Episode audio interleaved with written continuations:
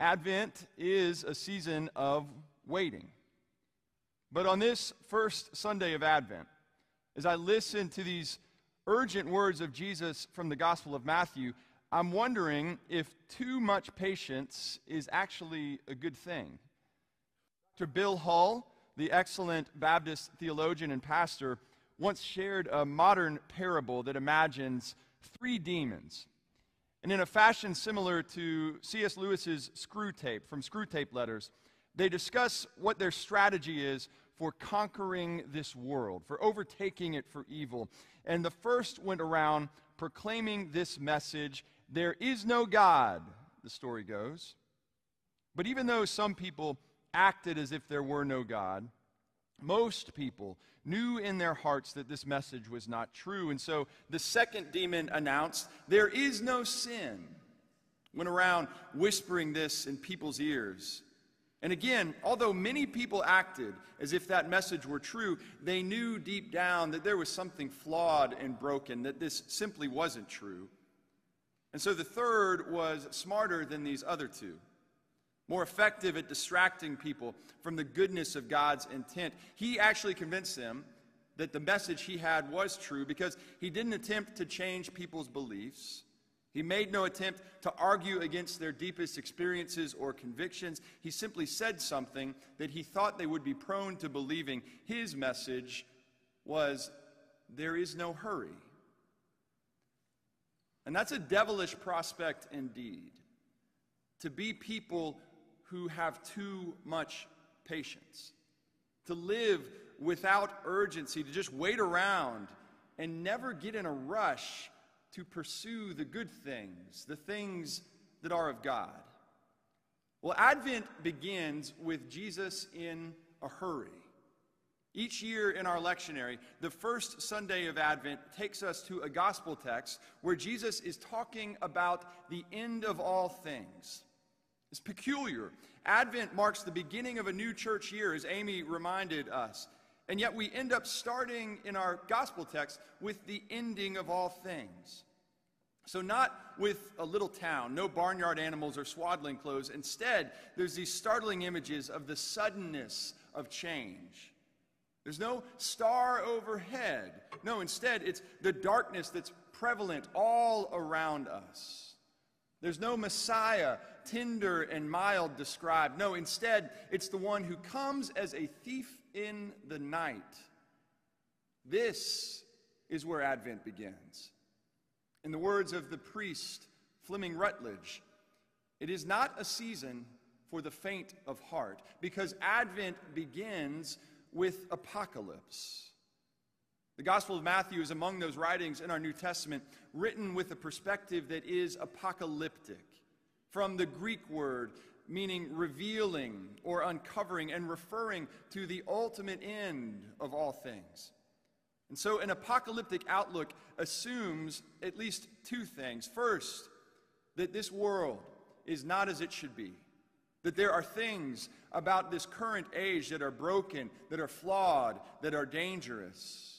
And second, that all will be made new through the ultimate power and promise of God. We find this type of literature throughout the Bible, and it's very often written in times of crisis. And the Gospel of Matthew was written at such a time, a time when Roman troops had just destroyed the Jerusalem temple. And so many signs of the power of empire were imposing on people. And then, too, Jesus was proclaiming the kingdom of God at such a time when death dealing forces surrounded and when so many people lived lives of despair. So they needed to know that God would uncover, would reveal dramatic deliverance to come for them. In other words, they needed to have hope. But for those early Christians, this message of hope it sometimes had a byproduct. It could cause them to become quiet, to become still, to become patient and neglectful of things that matter most. We see this in the early writings of Paul, for instance, as he cautions those early Christians against being idle or lazy amidst their hope. It was almost as if they were leaving it all up to God, so focused on the future that they missed the meaning and the possibility of the present moment, leading them to neglect the here and now, themselves, their neighbors, their responsibilities, the creation entrusted to them, the vulnerable, the poor, the suffering. They had anticipated so much the work of Christ that they had forgotten the work, the call, the meaning of their own lives and actions. Well, maybe we can relate to that. I think we can see that same propensity for neglect in our own lives, and certainly in our wider system of belief all these 2,000 years later. Our belief about the future, about what is ultimate, it can so impact our lives and our actions in the present moment. We can, as a pastor friend of mine is fond of saying, become so heavenly minded that we are of no earthly good. And it's not generally deliberate or plotted. No, it's subtle, it's silent. It becomes ingrained in us, sometimes manifesting in the outgrowth, outflowing of our theology. It can sound like things like, well, God has a plan in the face of human tragedy or calamity. Well, and in part, that's resting in a view of the providence of God, but it can also become a form of patient neglect forgetting that God's good plans also depend on the faithfulness of human beings to one another and to the creation where there is enough. Or sometimes this patience, it might sound like our prayers in the face of injustice, war, another mass shooting, another occasion of bigotry or violence. And so often the human response, the response of the church is to feel overwhelmed, to be silent there are no words we might think or say. Or if we find our breath, if we form some words, they might take the form of that ancient prayer of lament How long, O Lord? But can't you just imagine the divine response to that? Why are you always waiting on me? Have I not already shown you what is good, what is just? So, how long, O people, God must say to us? How long, O church?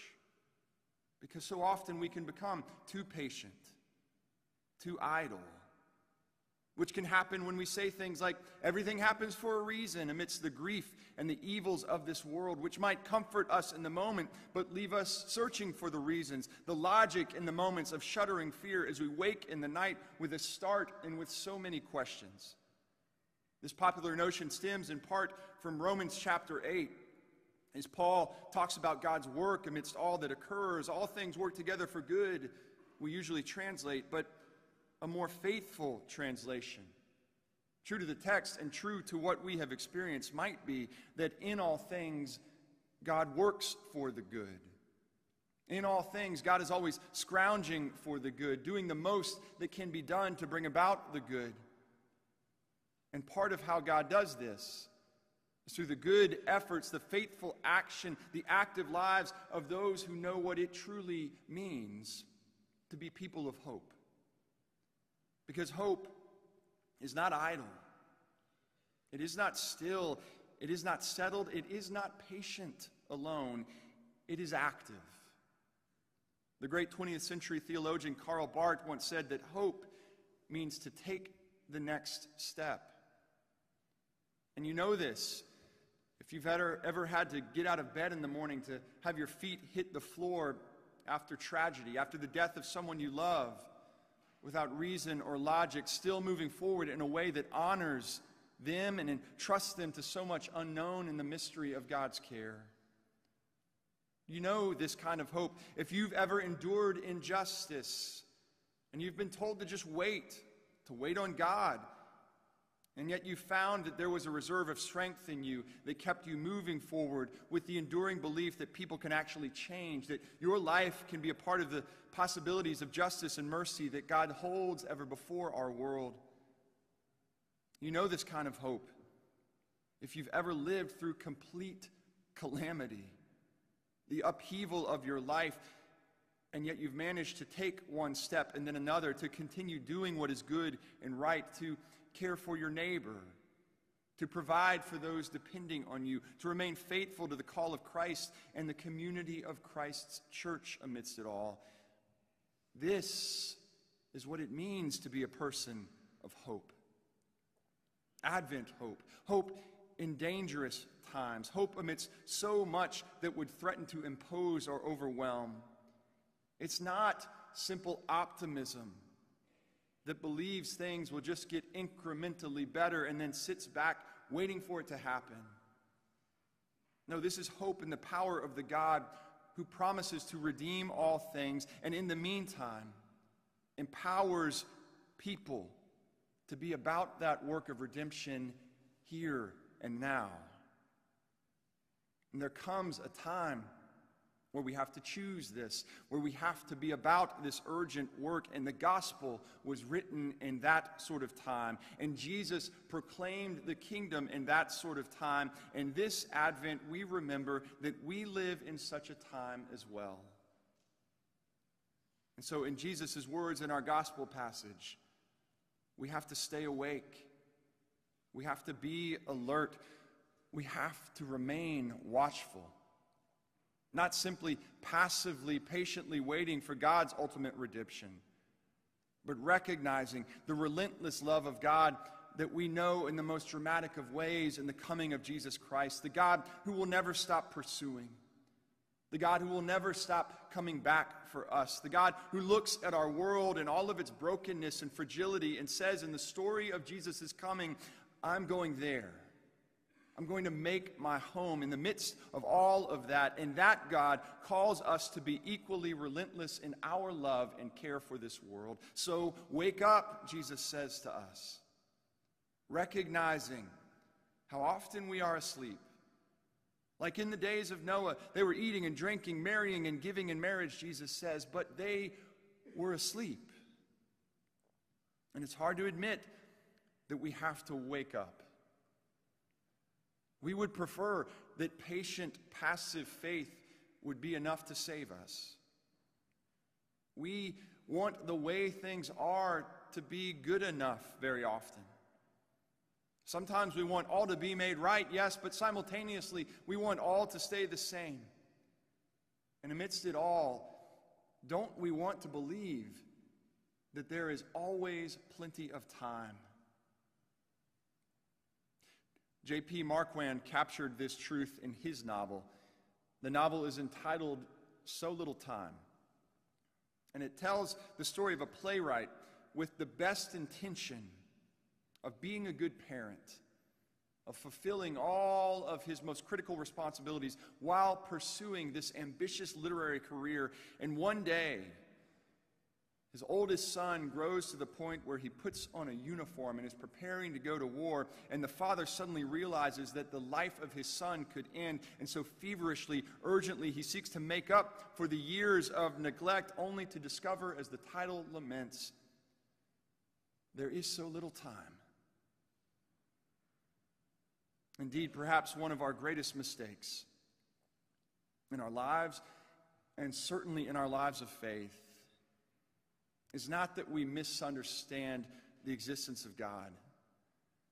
It's not that we mistake the reality of sin and injustice. No, our greatest mistake might be that we misjudge the amount of available time.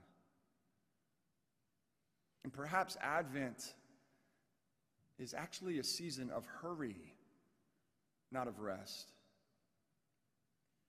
In the words of Barbara Brown Taylor, Maybe it is a time to live a caught up life, not a put off life. Maybe it's the time where we become more urgent about the things that matter most. Maybe it's the time where we become impatient with the things that are unjust knowing as we do that Jesus will appear in the places and the times we could least imagine to herald the dawn of a new day and to ask us whether we've been awake, whether we've been watching, whether we have been living in that new day in the meantime. After all, Jesus had every opportunity to be patient. But I love what the poet Madeleine L'Engle has written. He did not wait until the world was ready, till people and nations were at peace. He came when the heavens were unsteady and prisoners cried out for release. He did not wait for the perfect time. He came when the need was deep and great. He dined with sinners in all their grime, turned water into wine. He did not wait till hearts were pure. In joy, he came to a tarnished world of sin and doubt, to a world like ours of anguished shame. He came, and his light would not go out. Because it was Jesus who said, I have come to proclaim release not in some hoped for future, but here and now. I have come to preach liberation for all people, not in the conclusion of all things, but now. I am not waiting, but passing around the word, the identity of beloved here and now. And so we remember what Jesus came to teach us that God in Christ does not merely come to find us in some hoped for perfect moment and the ultimate conclusion of all things. No, God sweeps the house urgently now. God waits watching for us on the road of our regret and welcomes us home now. God leaves the comfort and the safety of the sheep pen to find even one of us who is lost, and not when it's too late, not when the time has passed, but even now. The kingdom of God is near to you, Jesus once said. It's not somewhere else. It's not merely coming or arriving in some anticipated future in all of its fullness. No, it is here to you and is near to you now. And when that is your hope, when that is what you can imagine, well, then it changes your present. My good friend Dr. Bill Leonard was preaching about this apocalyptic, apocalyptic hope once. He's a good friend of our church, the founding dean of the Wake Forest Divinity School. And some years ago, he preached my favorite sermon I've ever heard on the coming of Jesus. He was at First Baptist Church in Asheville, North Carolina, and he looked up into the domed ceiling and he began to talk about the apocalyptic. He began to talk about the end of things, the coming of Christ began to talk about all that we anticipate and wait for. And Dr. Leonard began to be stirred into a frenzy as he railed against those who estimate a literal date for Jesus to return, and especially those whose understanding of heaven and its coming leads them to care very little for this earth and its needs. And at the height of his emotion, he said, You know, if the rapture comes and I'm still on this earth, I've decided that I'm not going. I'm going to hold on to a tree. And then he continued. Because you see, I've been reading the New Testament, and I've decided that I better listen to Jesus, the one who told that story about the one lost sheep and the shepherd who refused to give up until it was home. Well, on the way out the door, people were giving him fits for just trashing premillennialism, the left behind understanding so popular at that time. But as they did, he noticed that at the very end of the line, there was a teenager, a lanky 17 year old kid, and he was hovering around and waiting. And then, as the line cleared, the young man shook Dr. Leonard's hand and, Well, I liked your sermon, he said. And can I ask you a question? Would it be okay with you if I stayed here with you and Jesus until the last one made it home?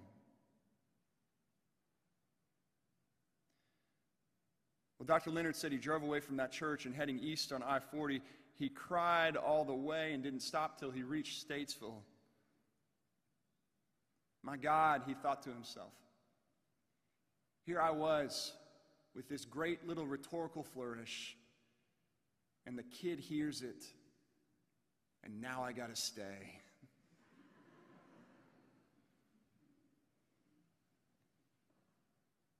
and so we all have to stay. We have to stay present. We have to stay awake. We have to stay working. We have to stay watching. We have to stay active in this world where there are people to find and there are wrongs to be righted, where there is justice to pursue and there is grace to live out, where there is hope to make known right here and now. Stay with the one who could have waited and instead came. And so this Advent, friends, let's get in a hurry through Jesus Christ our Lord.